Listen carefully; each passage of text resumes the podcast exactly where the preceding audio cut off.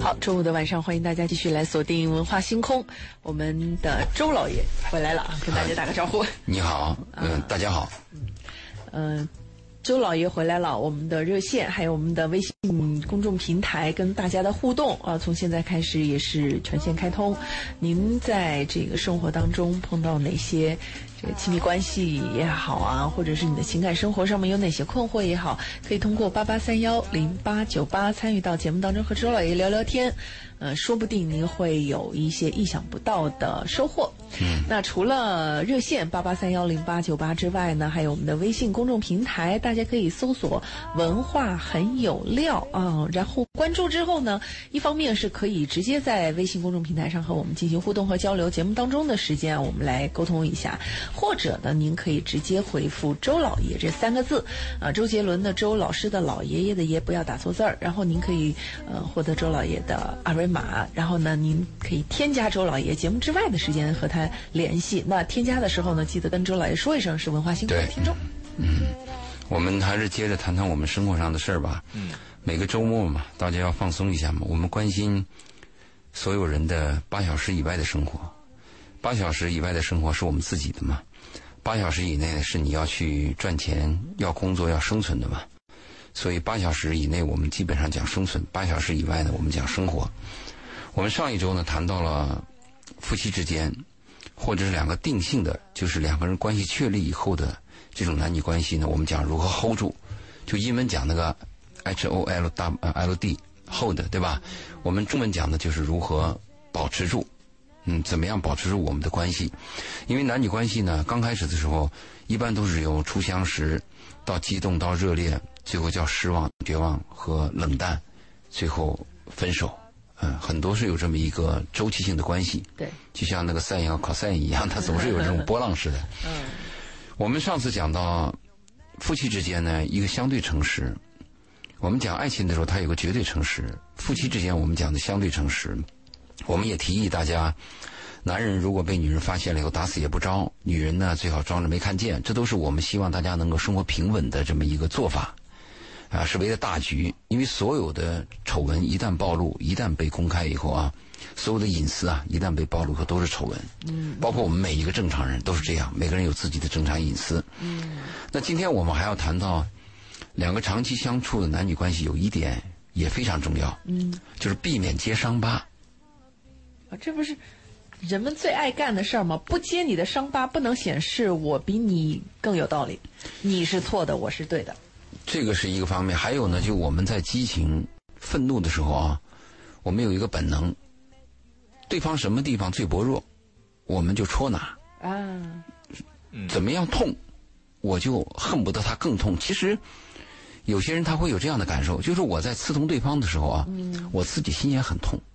但在那一刹那，我就是难以自制。我事后我也很后悔，但是在那一刹那是爽的，就是很有有点失控，也不爽。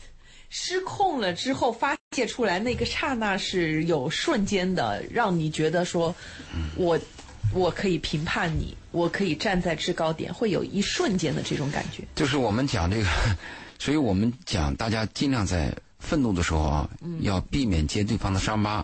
也就是说，我们曾经提议，两个长期的夫妻关系呢，应该定一些家庭规则和家庭守则。啊，我们前面说过，丈夫吵架不能睡沙发，女人赌气不能回娘家，不能在孩子面前两个人发生冲突。嗯。啊，在丈母娘面前，最好是不要两个人或者都。对着干，嗯这是我们的建议。那你在你的婚姻守则里是不是也要加一条？我们不要揭对方的伤疤，因为每个人都有伤疤，每个人都有他的那个痛点。嗯，如果你真的了解他，你要爱他的话，你就不要去戳这个伤疤。如果你真的烦了，这个日子是很难过了，我们要分手。一般来讲，都是由愤怒最后到冷静的，所以我们就建议把这个愤怒啊。温度往下降一降，损失呢少一些，我们是不是能够和平？你想通，我真的是要跟他分了，那你就何必呢？你戳他伤疤有什么意义呢？你把对方戳得很痛，堵那气，所以我们要说，避免揭对方的伤疤。你比如说我这个人个子矮，你每次就说我你个小低个儿，或者我这个呃说话结巴，你每次就说我结巴，或者我是个秃顶，你第一次说你看你是个秃子，我点点头，第二次还说，你说到有一天呢我就火了，我就是秃子怎么了？所以这个是我们千万要注意的。如果我们比较放肆，我们在愤怒的时候可以宣泄自己的怒火，但是我们一定要明白啊，它那个机械能守恒原理、物质不灭定律啊，在我们的生活间，它都是守恒的。嗯，你宣泄出去的怒气，它迟早有一天会反到你自己身上的，没有单向的东西。对，物理基础不能全还给老师啊，力是力的作用是相对的。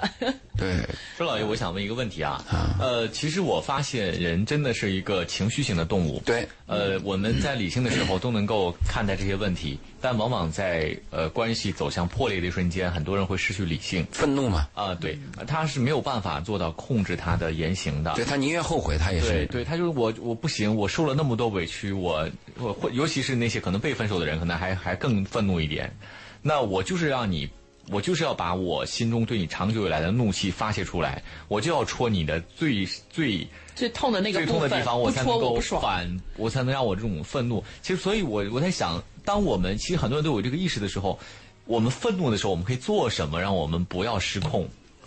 这个啊，我们就要有这么一句话这样说：不打无准备之仗。还有就是我们讲人生的修炼，就你如果说我。由着我的人的本性去生活。我今天高兴啊，我就大笑；明天生气了，我就大骂。如果按人的本性生活的话，那就跟动物一样，是比较丑陋的。嗯。但人是跟动物是有区别的。那人可以伪装，人有自制，人可以一面笑着一面吃饭，这是所有动物都做不啊；一面哭着一面吃饭，这是所有人做动物都做不到的。我们应该是在生活当中，首先要思考生活。你如果平时没有思考，你出了这个问题啊，下次还是这个问题。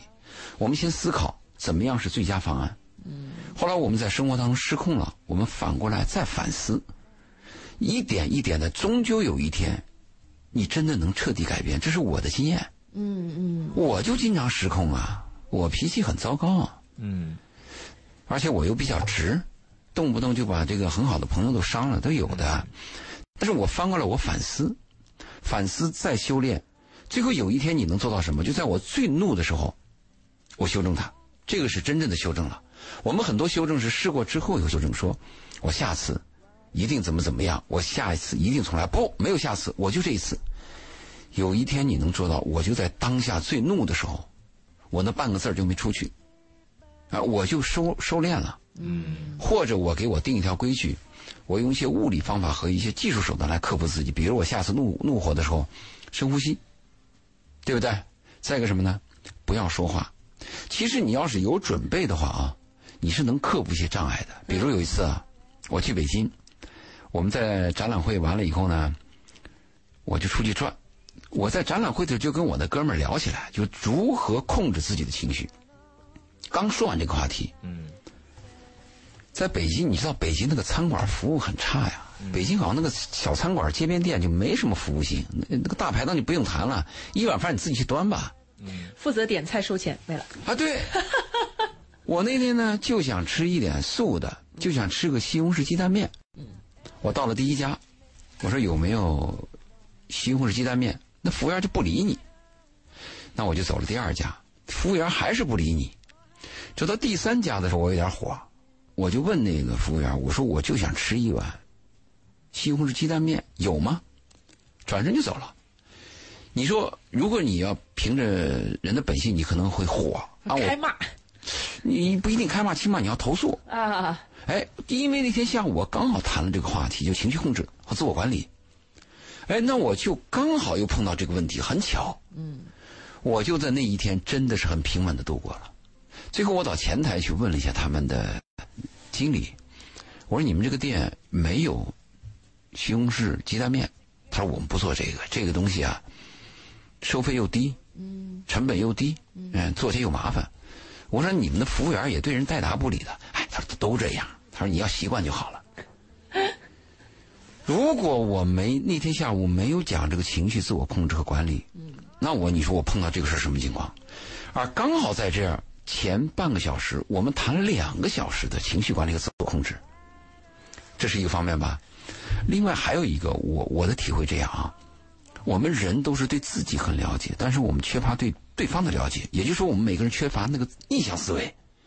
因为过去我们就强调自己，后来随着你的生活经历和你的成长，你受了很多委屈，你也有了很多别人的理解之后，你翻过来逆向想别人。有时候你想想，这你像那农村女孩，大字不识几个，到店里边每天又很辛苦，一天干十二个小时，又挣不到什么钱。那碰到我这么个大老爷们往那一坐，人家满怀信心的过来，以为你要买什么大菜，你要突然说了个西红柿鸡蛋面，你说人家扫兴不扫兴？哎，有时候你逆向思维一点啊，也能把你的火消一消。嗯，再举个例子啊，你看。我们家今天走了个保姆，其实这个保姆呢，我就说我自己，呃，给他发了个信息啊。我今天上午离开家了，我跟他说，我说你快过节了，我说前一段你不是想回家吗？我说你就回家吧，早点回。问题在哪里？这个保姆实际上挺勤快，但是他就每次离开你家的时候拿点东西啊。你按以往，如果我按以往的道德标准来衡量。我对这种，嗯，违背契约、背叛、小偷小摸的行为，我是最愤恨的。我认为这是品质问题，对吗？但是随着年龄的增长呢，我就逆向思维。我想我小的时候是不是也偷过别人东西呢？我就想起来，我在三年级的时候到一个同学家里边借小人书，借了四五本小人书。你说那个是你的好同学把书借给你了，可是我就在小人书里发现了两毛钱。就他那个书里边加了两毛钱，哎呦，几十年前的两毛钱那可真值钱呀！那两毛钱我们买了很多桂圆肉，我和另外两个小朋友是边看着小人书边吃着桂圆肉，你说这不也是偷吗？那翻过来我再想一想，我这个保姆怀孕了，可能有时候就想吃点东西，嗯，挣这个保姆钱就那么点工资，你说她回家。他看你东西多，他顺手牵羊一下。你说，假设我是这个保姆，我会不会这么干？所以我们家里人另外一种意见就说要把他揭穿，甚至要给那个五八同城跟那公司去讲。我说你不要。我说人最难过的是心理上的难过。我说你看你你打开他的包，他是有几个东西是背着他打开的。对吧？因为我们家里别的人表示反对意见，就一定要看他的包，趁他不在的时候包打开。每个礼拜他回家都有东西。我说，如果你要把他这个当着面戳穿了以后，我说，你知道人的心里边会心灵会受屈辱的。但是另外又有一种理论，怎么说呢？说这个小恶如果你不制止呢，它会显成大恶。如果在你这儿没有戛然而止，那他到另外一个家的时候，会不会继续？或者说发展成更严重的事情啊？那我就审判我自己，我自己就反思这问题，想了。他在我们家待了很久嘛，所以这两个这几个月我在想这个问题。后来我还是决定不提这个事儿，但是可以让他早走。为什么呢？他增加了一个砝码，她怀孕了。你想，我对着一个孕妇，人家走的时候拿了家你们家点什么什么这吃的这些东西，你说你说说残酷不残酷啊？那你说你自己还说你自己还做慈善，还帮助一些人啊？翻过来家里保姆拿一点这东西，你就，所以我最后决定是这样，我说你算了。我为啥讲这些例子呢？就一个人呢，他一定要有经历，要有反省，还还要有那个爱与被爱，你才能翻过来综合的去解决一些自身的问题，并不是简单的跟你讲啊，你夫妻吵架，你骂到我的痛处了，你你下次，呃。要禁止啊，就这么简单吗？啊，我人就跟那个开关一样，一个砝码就把它关掉了吗？不是这么简单的。嗯，这是我的体会。对，嗯，我觉得周老爷刚才谈到的这个以己之心夺人之心吧，这个很重要，非常重要啊，很重要。而且这是其实我们刚才说如何控制自己愤怒的情绪，这是一种。比较高的要求了，只能这样才能控制住。很多人是很难很难的，很多人从来不觉得自己的情绪需要控制。嗯，真的，很多人觉得我都气成那样了，我为什么要控制我自己？对吧？还有一个，我们对自己要要有一个评估。嗯，你比如说，我特别喜欢狗，但那个狗有时候会在家里拉尿嘛。嗯，你说你怎么办？你生很生气，就就就想抽它。后来我就想，狗是一条生命，我要尊重它。我。既然没有这个能力，那我就不养了，嗯是不是？你不要强求嘛，人生要随缘，那我就看着别人养。嗯哎，你喜欢我我我我的手机你打开以后，你看那个推荐的视频，最多就是狗，嗯呃，什么流浪狗，什么这个狗那个狗的，特别看着狗被卖到那个狗肉笼子里边，我心心里好痛。嗯嗯，所以我们对自己还有个评估，就是你是哪一个类型的人，我们要明白自己，就是你跟他相处，你能不能承受？而且我们最难、最伤心的，经常能使我们受到重创的，不是敌人，是你最爱的人。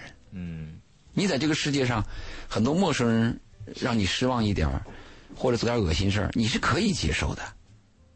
但是你最爱的那个人，就是你心里边最薄弱那个软肋，如果这个人对你有一点触动，有一点伤害你，你是难以承受的。所谓期望越大，希望越大啊。对，嗯今天正好看了一篇文章，呃，说有一个嗯女生，她是一个女人吧，她婚姻当中有很多的问题，就是最大的问题就在于她觉得她跟她老公已经三观不正了，就没有别的啊，就是她说一个什么，她老公完全不能 get 到她的点，不能理解，然后呢，她就觉得她活得太空虚了，她没有认同感，没有价值感，她也不知道这个婚姻如何维系。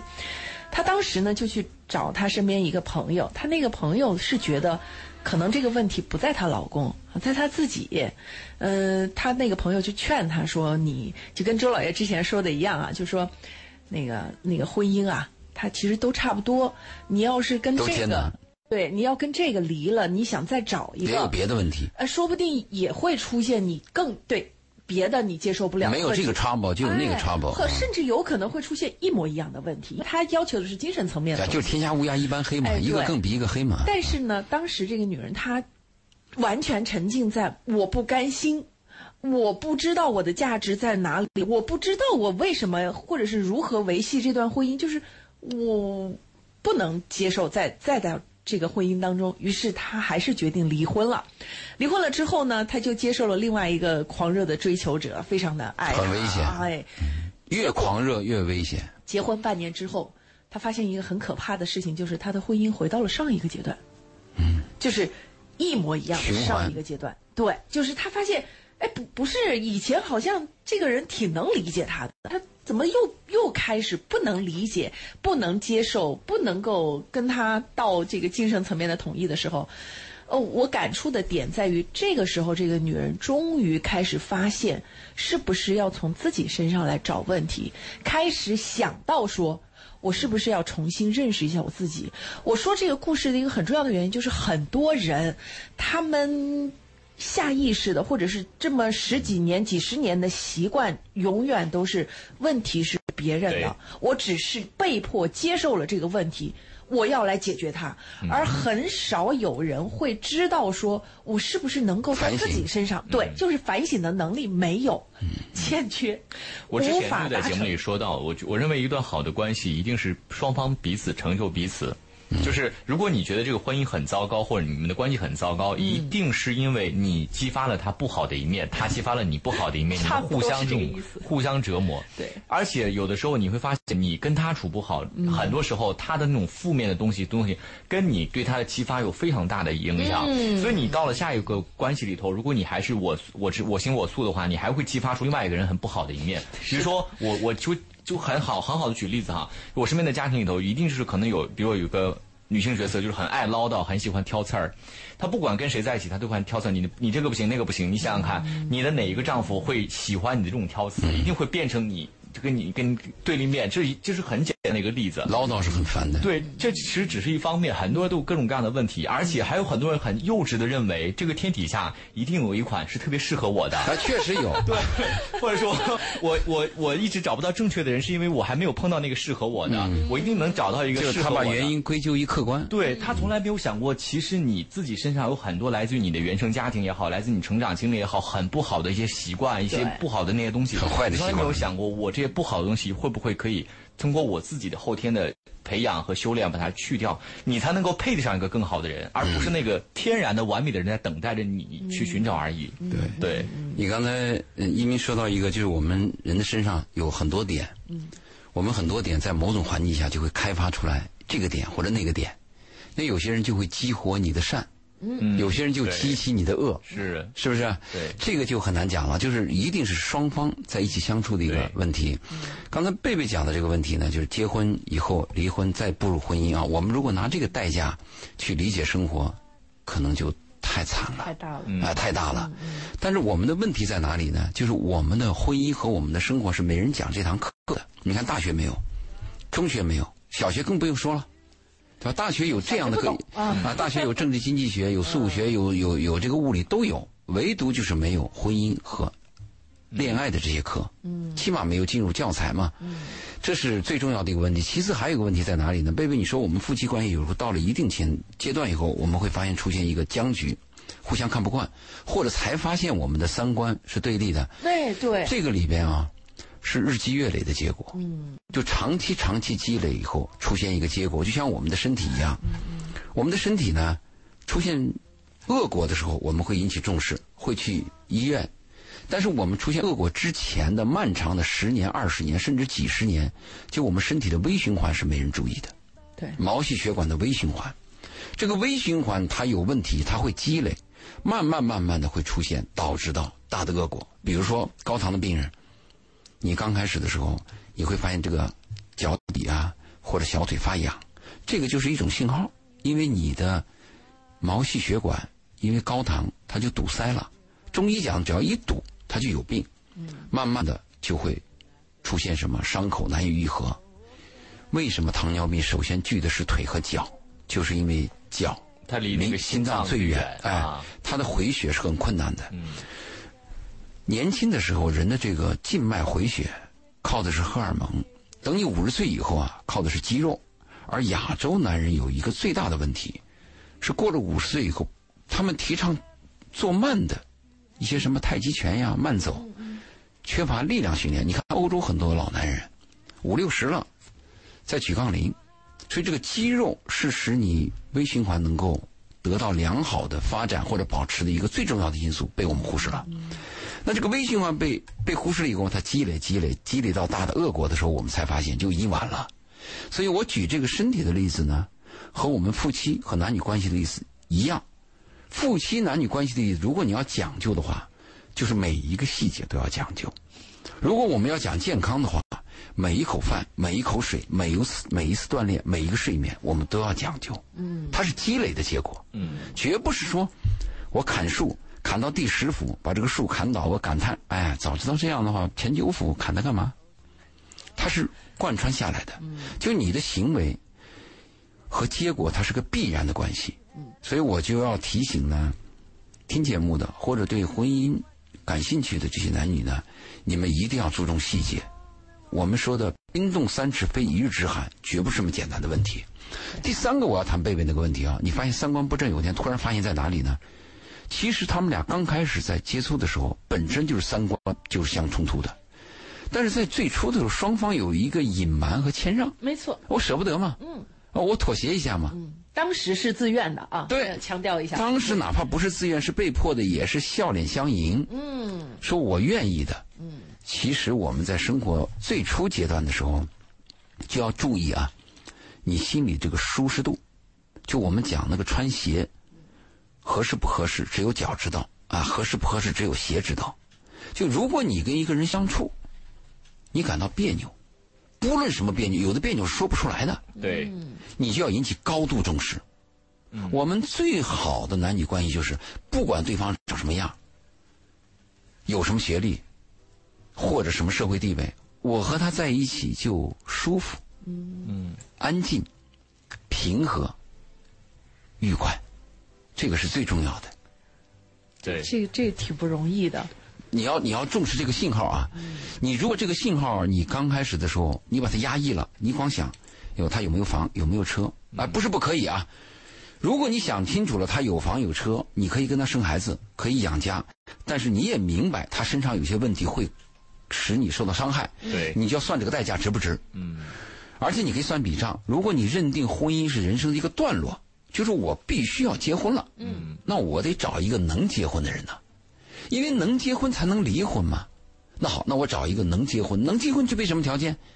结婚就一定要谈到钱，要有一定的经济基础，要有尿不湿的钱，要有奶粉钱。嗯，那个孩子的花费啊是很贵的，所以你把这个算好，算好以后，啊，我知道三观有问题，这个三观到没到我的底线？没到我底线可以忍啊，那我可以交换。好，那我先结婚，那我也做好五六年、七八年以后过不下去分的准备。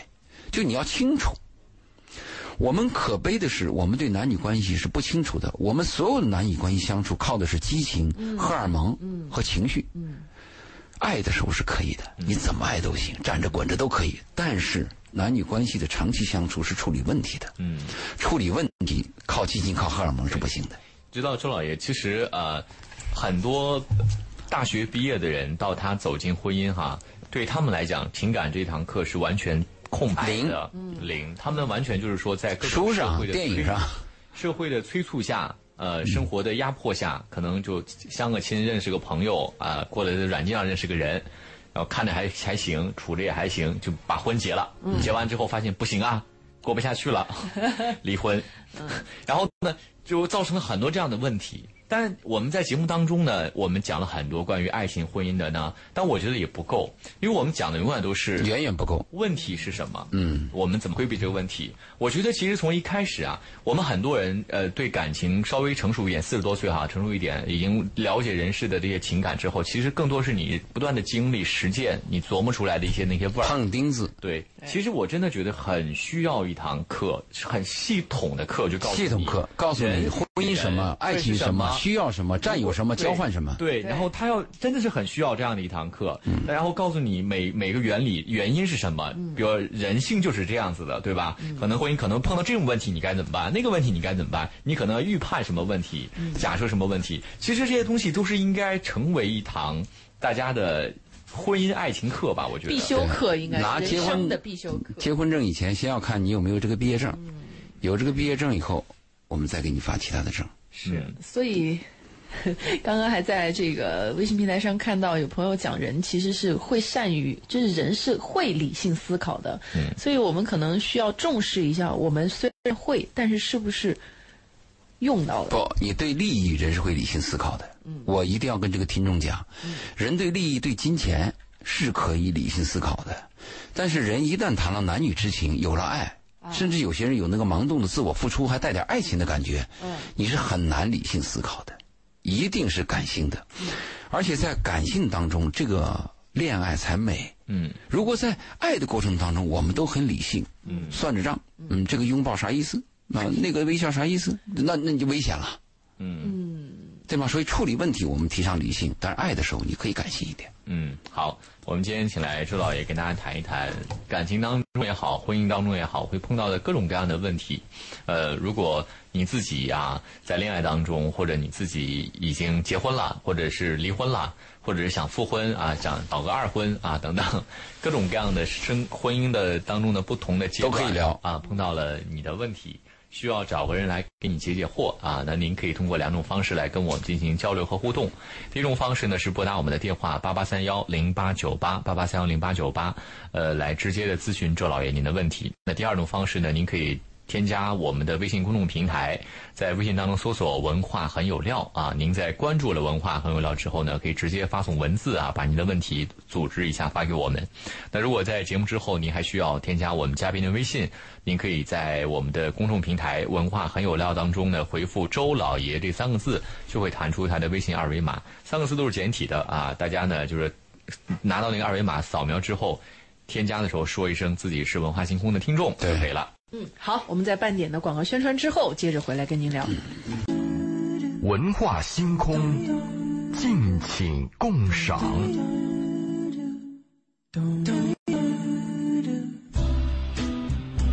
好，欢迎继续回到我们今天的文化星空，我们和周老爷共同来聊一聊生活。对，其实聊来聊去，你会发现生活。不是个简单的事儿，嗯，需要学习。对，五味杂陈。对，有时候是自己慢慢去悟，栽好多的跟头，吃好多的亏，然后悟出一点东西来，慢慢的去实践。可是更多的时候，我们其实知道，人他有一个特点，就是擅长学习。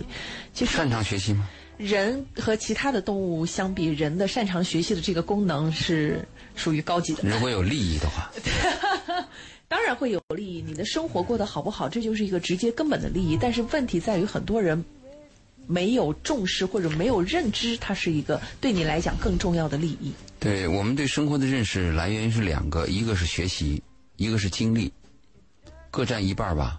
读万卷书，行万里路。但是我们很多人呢是不读万卷书，只行万里路。这个万里路呢是被动的，嗯遍体鳞伤嘛。嗯应该是主动的学习，避免遍体鳞伤。嗯但是很多时候其实是被动的在学习。嗯，我们这个呃微信平台上面有一个朋友说，他想问一下周老爷，如果他想要自己独身一辈子，你有什么好的建议？啊，这么高级的问题吗？啊，对啊，他他觉得很难找到合适的伴侣，价值观不匹配，这个事情太容易发生了，所以他想要独自走完嗯一生。他他想问问周老爷对这样的人有什么样的建议？这个独身它是一个什么概念啊？过去我们讲那个独身啊，很多人说的是不结婚。嗯，大概就是这个意思嘛，因为他说找找不到价值观特别匹配的。对，那不结婚的话，这个不叫独身呐、我还有这叫不婚主义。啊，这叫不婚主义对，。就我要想就是说不接受任何亲密关系。对啊你，你要是真正的独身，就跟和尚一样，出家呀，你起码我跟异性没有肉体接触。嗯，但我感觉他可能是不婚主义，可能比较啊比较。如果不婚主义，那我们就说随缘嘛，这是你自己可以考虑的问题嘛。那你一定是受到了某种刺激，或者受到伤害。正常的来讲，我们每一个人从小到大，在我们小时候的印象啊，应该是都有心中的一个美满婚姻的梦。嗯每个男人心中都有一个情人，每一个少女心中都有一个白马王子。嗯但随着生活的发展和阅历，你受到伤害，特别是受到重大伤害和失望以后，这个可能性就会发生。还有周边的负面印象，嗯，你的原生家庭、父母，嗯，家暴，嗯离婚，嗯，你周围的朋友结婚离婚，男女关关系非常丑陋，你自己又被人欺骗，你付出了很多的爱，最后得到的是伤心。如果在这种情况下，那你失望会越来越多吗？但是不等于你今天失望了，明天还失望啊。我们很多女孩这样说：这辈子我不会再找男人了，男人都是坏东西。哎，要不了两个月，他又鲜花灿烂般的笑容，旁边跨了一个男孩。好，这就是随缘的问题啊。如果也许你可能会改变主意哈，但他重点想问的是什么呢？他说：假设我现在是打算不婚，那我有什么需要注意的？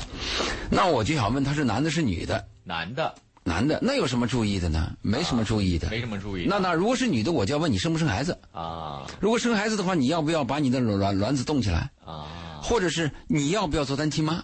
这个我就要问了。对，因为男人你到六十岁你都可以播种吗？啊，好吧，周 老但是。但是 但有一点我要提醒这个哥们儿啊，他是男的，我不知道他多大年纪啊。嗯因为不同的年龄对我们一些生活当中一些我看他的头像应该有四十来岁了。四十来岁，对，四十来岁的话，你可以不婚，那你有没有一个伙伴儿呢？我们对人生的态度啊，应该是积极的。你积极的状态生存和你消极的生活生存呢，它会影响到你身体的免疫屏障。啊，你比如说，我对生活是充满希望的啊！我认为我明天会幸福，我认为有一个女人爱着我，肯定会出现。我认为我明天会会获得什么这个进步。在这种情况下，你生存，你的心、你的肉体的免疫屏障是一种状态。嗯相反，如果你是绝望了，你认为我很龌龊，我这辈子没人爱，我明天会绝望，我会很早的死去，呃，可能过几天我就会得癌症。如果你要在这种情况下生存，你的免疫屏障会下降。所以我就建议他呢，如果你要是一个单身，我决定单身了，那我就建议你要一种积极的心态。什么叫积极的心态呢？我希望有一个美满的爱情。好，没有，那我退一步，我能不能有一个婚姻？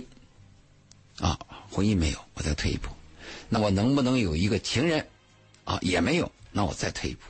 那有没有一个知心爱人？嗯，好，啊知心爱人都没有，知心，爱人比情人级别低啊，要低更难找哎。要低，这个这个要低一些。情人一情人，我们的定义这样，不仅仅是性，他一定是性和灵魂都有交往的。知心爱人可能是光是知心，啊、甚至是红颜知己啊，蓝领大哥。那如果连这个都没有，那我再退一步，有没有个性伙伴？如果把所有东西都放弃，那我就想问，你活在世上还有没有其他的意义？那有还有一个意义，帮助他人。如果把我我我把我自己个人的七情六欲全部勘测掉，那我还有一个伟大的理想，我帮助他人，我把我赚的钱，所有的我支持希望小学，我的业余时间我去做义工，我去帮助老一老人院，我去给人搓脚，这个有没有？如果这个也没有，那我就要问你活在世上的意义什么呢？你爹妈？那你帮助你爹妈，帮助你家里的亲人，他说他父母已经走了，因为他补充了一些信息啊。他说他是独生子女家庭，啊，父母老了，然后送走父母就只有一个人，嗯，然后没有感情上大的伤害，只是觉得周围的人用他的词是太庸俗了哈，他可能觉得没有一个合适的伴侣，他就不想凑合了。嗯那不想凑合是想的婚姻嘛？啊，对，但是不不会耽误你和某些人短暂的接触吗？喝杯咖啡可以吧？拉拉手可以吗？就总的你的心情心态要积极。我给你的建议是你要积极，就你活在世上要有个意义。虽然我们这个人从宏观的来讲啊，宏观的来讲是没有意义的，就跟病毒一样，自身繁衍，自身灭亡。病毒它有几个定病毒的第一个定义，病毒的第二个定义呢，就是它要依赖这块土地或这块土壤生存，同时还要破坏这个土壤。那人就是这样子。人跟病毒没什么不同，但是你有没有意义呢？如果我们的生活当中，在这个过程当中，你没有意义，你没有理想，没有爱，没有帮助他人，那就跟那个蛆有什么区别呢？嗯多看点书啊，哲学书没事儿也可以看一看，不要认为它很深奥。这让我想起来，这个之前我看了一个新闻，说是在呃庞贝古城当时发掘的时候，发现啊，就是呃，因为它它的那个整个古城保保保护的特别好，那个火山喷发，整个全埋在下面，就发现有一些大户人家的门口。放了那个缸，一口大缸，很多大户人家的门口都有一口那样的大缸里边什么东西？对，然后他们就想知道这口缸是用来干嘛的，为什么放在大户人家的门口？后来他们就研究了这个缸里面留下来的残余物，然后就发现这是一口兔缸。什么意思呢？就大户人家，就当时他可能已经没有什么追求了，我就吃吃，呃不停的去吃吃喝喝，完了之后为了继续吃吃喝喝，把吃下来的东西生吐了，放到这个缸里面。这就是一种很无聊的生活状态。这个新闻背后链接的另外一个新闻呢，就是说，其实经过调查研究，你会发现在那些相对生活比较舒适、没有太多后顾之忧的地方，他的自杀率和抑郁症率是比较高的。对，因为没有价值感。嗯。啊，所以其实我觉得这个朋友他可能就像周老爷讲的，你总得给自己找一个价值感，找个事儿。找个事儿，呃，你你不能得过且过，当然得过且过是一辈子，可是你这一辈子质量就不太高。你会得病。对，啊，有事做，有人爱，有希望，是一个人幸福的三个基础标准。那如果说没人爱，算了，我不要了；有希望，我也不指望了，那有没事儿做？你总得有事儿做吧？你在一个团队，你有价值吧？你不可能在一个团队当中大家都贬着你吧？是不是？嗯，一定要有意义。就是我们要给自己找的意义。如果他说父母老了，父母老了还没走完，你可以陪伴的嘛。嗯，他父母离开了以后，你生活当中就没有喜欢你的人，或者你没有有没有喜欢你的人呢？嗯对，呃，其实我觉得他可能还会问一些比较现实的问题哈。嗯，我觉得就是很好，就是如果你打算一个人过的话，这很正常。我觉得这是一种未来不是问题的问题哈，就把自己的生活照顾好，做好养老的准备工作，健康啊，对健康的生活，然后呢，这个包括老年，因为以后养老的问题可能现在还很不一样哈。对就是可能会是一个新的形态。另外呢，建议可以养一些宠物作为陪伴哈，身边有不少人都是这样子的，就是自己打算自己过一辈子哈养一些宠物作为陪伴。另外呢，有个女性问到，那我是女孩子，我没想好要不要呃生孩子，然后我现在也。不不打算结婚了，那其实呢，像周来说的，可以考虑冻卵啊。虽然这个目前在国内还没有说完全的铺开，但是在正在争议。讨论了，在讨论要不要给是恢复单身的生育权。对，啊，对，所以其实未来大家的选择是越来越多的，嗯，按照你所期望的生活方式去生活，也是也是一挺好的一个。女孩如果呃，女孩要这样的话，我建议还是要有个孩子，但你要考虑到你后面的有些负担，嗯，比如孩子的教育啊，单亲家庭给孩子带来的负面影响，这你要考虑。微信公众号“文化很有料”，大家可以回复“周老爷”，呃，周杰伦的周，老师的老爷爷的爷，加周老爷的微信，再继续聊，或者下周五继续来听节目。记得说一声是文化新闻的听众，谢谢周老爷，拜拜下周见。